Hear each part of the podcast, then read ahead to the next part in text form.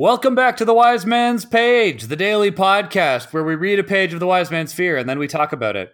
This is page 410. A little faster and cost a full silver eighth bit to ride. Best of all, every month or so, some drunk lordling would fall to his death from them, adding to their popularity by showing the breeding of the clientele. Since the money in my purse wasn't my own, I decided to use the horse lifts. I joined the four gentlemen and one lady who were already in line, waited for the lift to lower itself, then handed over my thin silver bit and stepped aboard. It was no more than an open sided box with a brass rail running around the edge. Thick hempen ropes connected to the corners, giving it some stability, but any extreme motion set the thing swaying in a most disturbing fashion. A smartly dressed boy rode up and down with each load of passengers, opening the gate and signaling the horse drivers at the top when to begin their pull. It is the custom of the nobility to put their backs to Severen as they ride the lifts. Gawking was something common folk did. Not particularly caring what the nobles thought of me, I stood at the front rail. My stomach did peculiar things as we rose from the ground. I watched Severen spread out below. It was an old city and proud. The high stone wall circling it spoke of troubled times long past. It said much of the mayor that even in these peaceful times the fortifications were kept in excellent repair. All three of the gates were guarded, and they were closed at sundown every night. As the lift continued, I could see the different sections of Severen as clearly as if I were looking down on a map. There was a rich neighborhood spaced with gardens and parks, the buildings all of brick and old stone. There was the poor quarter, the streets narrow and twisting, where all the roofs were tar and wooden shingles. At the foot of the cliff, a black scar marked where a fire had cut through the city at some point in the past, leaving little more than the charred bones of buildings. Too soon, the ride was over. I let the other gentles disembark as I leaned against the railing, looking out over the city far below. Sir, the boy who rode the lift prompted wearily, all off. I turned, stepped off the lift, and saw Denna standing in the front of the line. Before I had time to do anything other than stare in wonder, she turned and met my eyes. Her face lit. She cried my name, ran at me, and was nestled in my arms before I knew what was happening. I settled my arms around her and rested my cheek against her ear. We came together easily, as if we were dancers, as if we'd practiced it a thousand times. She was warm and soft. That's the page. I'm Nick, and I'm warm and soft. I'm Jordana, and I'm also warm and soft. I'm Jeremy, and we're all warm and soft here on this podcast. Lovely. I'm so glad that we can all be warm and soft. So, first of all, the top of this page, Kvothe's Kvothe's little bon mot about the uh the horse lifts is very funny to me. This this kind of like ironic aside, adding that the horse lifts added to their popularity by showing the breeding of the clientele. That's a very Monty Python's Upper Class Twit of the Year award kind of thing that makes me laugh. Um, and then the follow up is like such a good.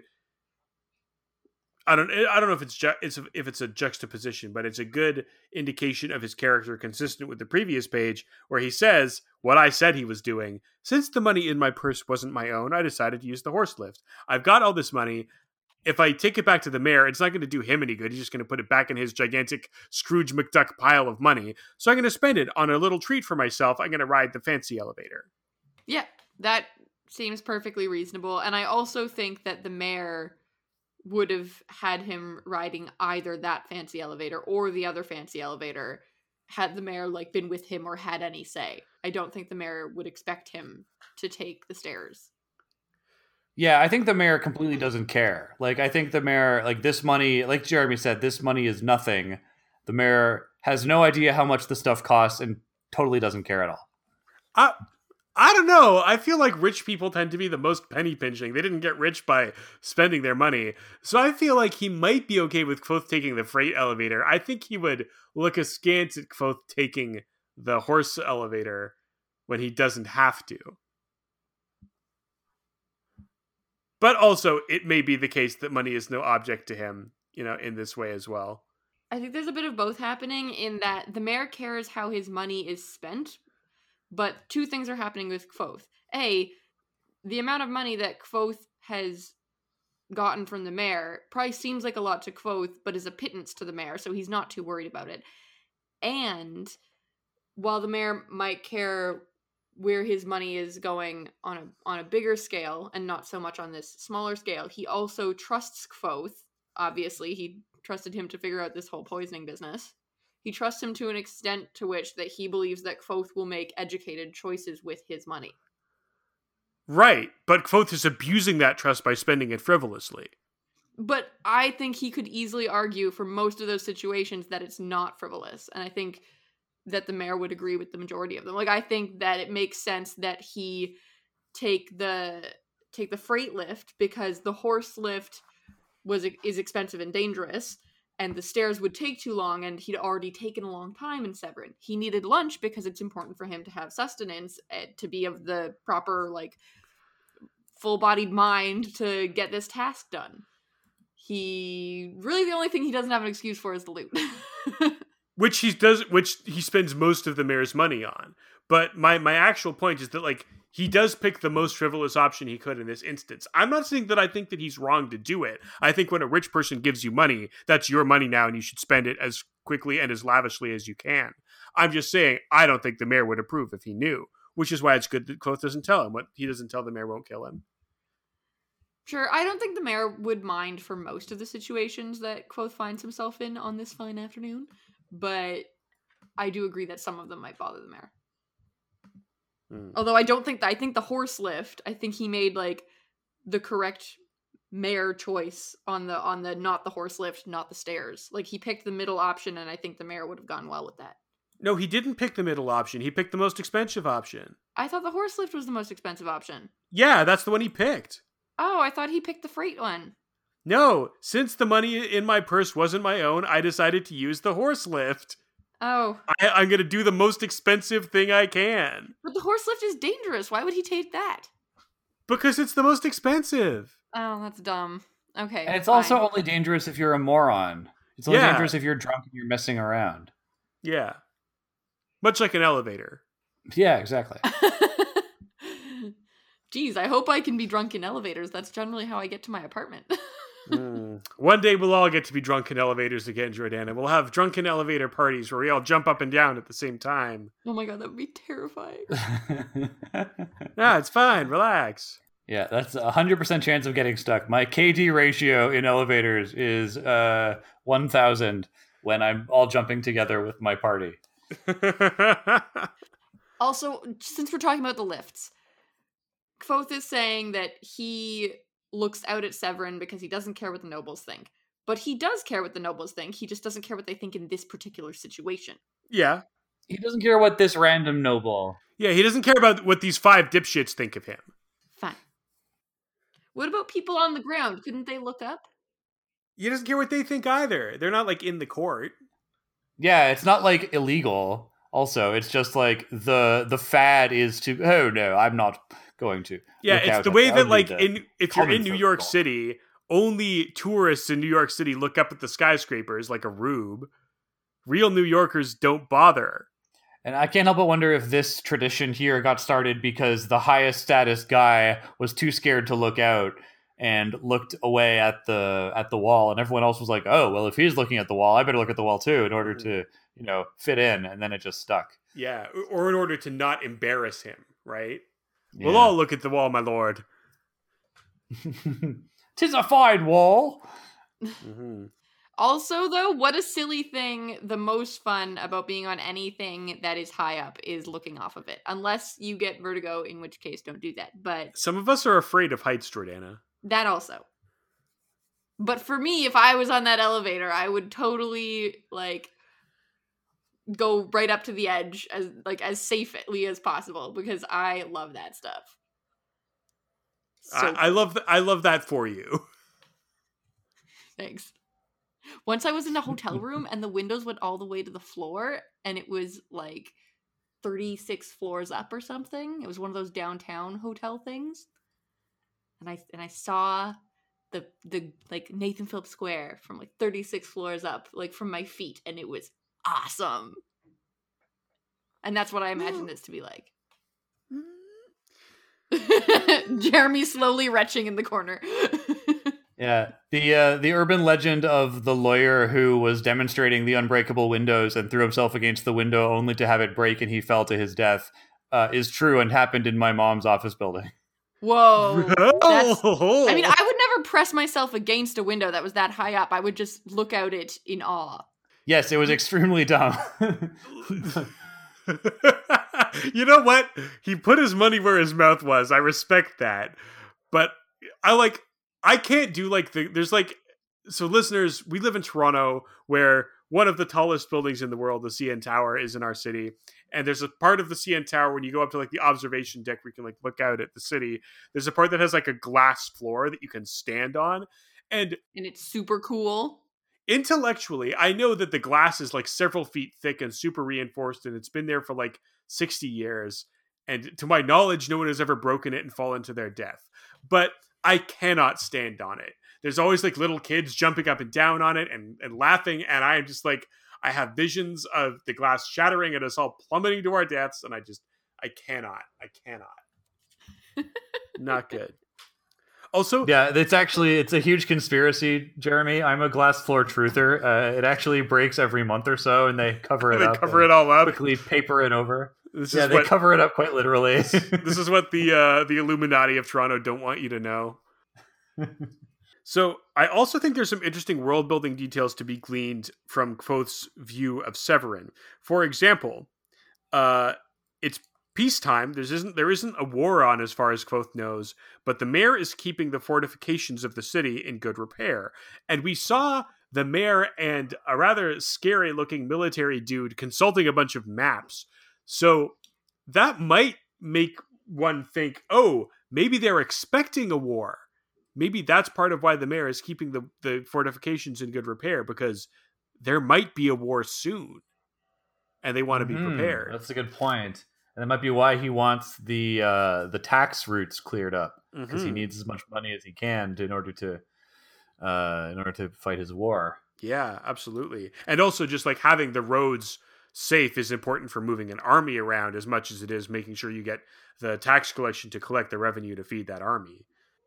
So if the mayor is trying to persecute, sorry, if the mayor's trying to prosecute a war, and if he needs money and safe roads in order to do it, then wouldn't the Chandrian be working to prevent the war?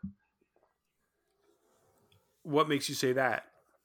Because the Chandrian are responsible for the banditry that's clogging up the tax collection and making the roads unsafe.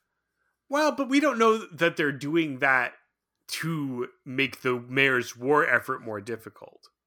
Necessarily. No, but but they might be. they might be.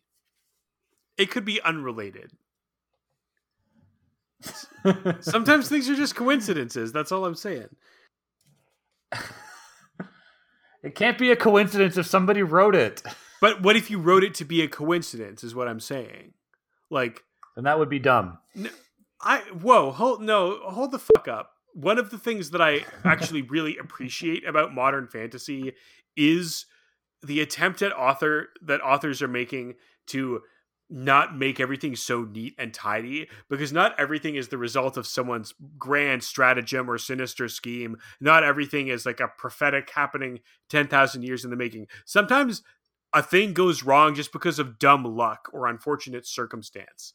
And that is a perfectly like valid tool for dramatic storytelling and it actually can serve to make the story feel more realistic because you know what sometimes in life like the dice just don't go your way. Sometimes in life like the weather turns against you or a series of unrelated circumstances conspire uh to coincidentally mess up your plan.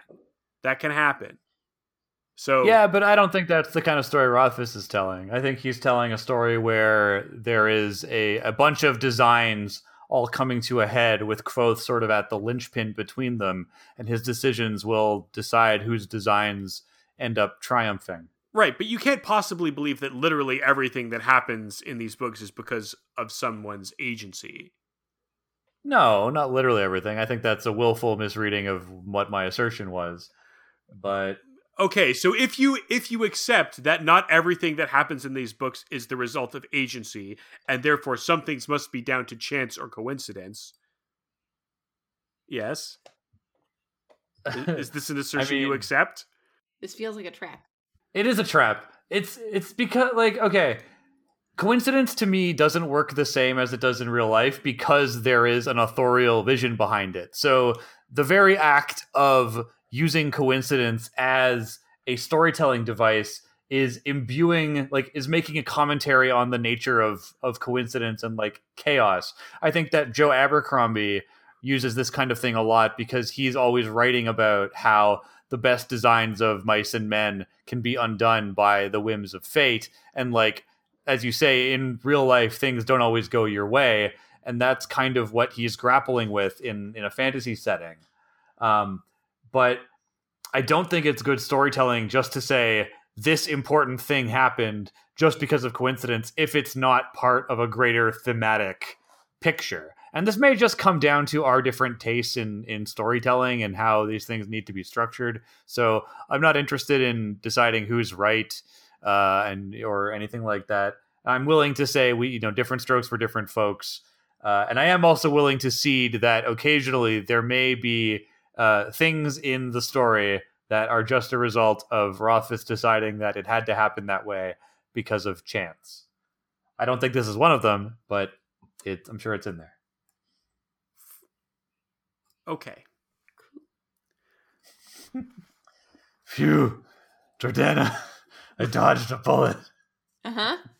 I also think that it is notable that there is a black scar marking where a fire swept through the city at some point in the past and no one has like rebuilt it right like that that is that is something that i think it's hard for us to think about in the modern age like if a building first of all fires that like sweep through a city and destroy large swaths of it aren't really a, a thing that happens to us in the developed world uh, anymore but they used to be But now that we've got Bitcoin mining operations, oh boy, the fires are springing up. Yeah, I mean, uh, fires do do still happen. Like buildings do occasionally still burn down, but it's much less common. And if and when they do, they're usually demolished and rebuilt pretty quickly. And I just find it interesting that like I think that you know like when the Great Fire of London happened, they didn't just like abandon the parts of London that burned down for for very long, right? I'm sure they cleared away the debris and rebuilt the buildings that were there pretty quickly. So it strikes me as odd that this section has has not been rebuilt in that way. And I think it the oddness is compounded by the fact that no one like if it was recent enough that they haven't had time to rebuild it or the effort, then you would think that Kvothe would know about the fire, right? That it would have been like something that people talked about. Like, oh, that fire that happened, you know, last month, that was really bad. That's something that would have come up in the court gossip or something. But he doesn't Yeah, that to- is a little odd. I read this initially as like a fire had been there and he could tell because he has Kvothe vision and that it had been built over. But now that I'm reading it, it has just little more than the charred bones of buildings. So you're right. This is a devastated part of the town and it hasn't been rebuilt, which I do think is odd. Mhm. Maybe because the money that would normally be going to that rebuilding is instead going towards the fortification of the gates. Aha! Hmm. Yeah,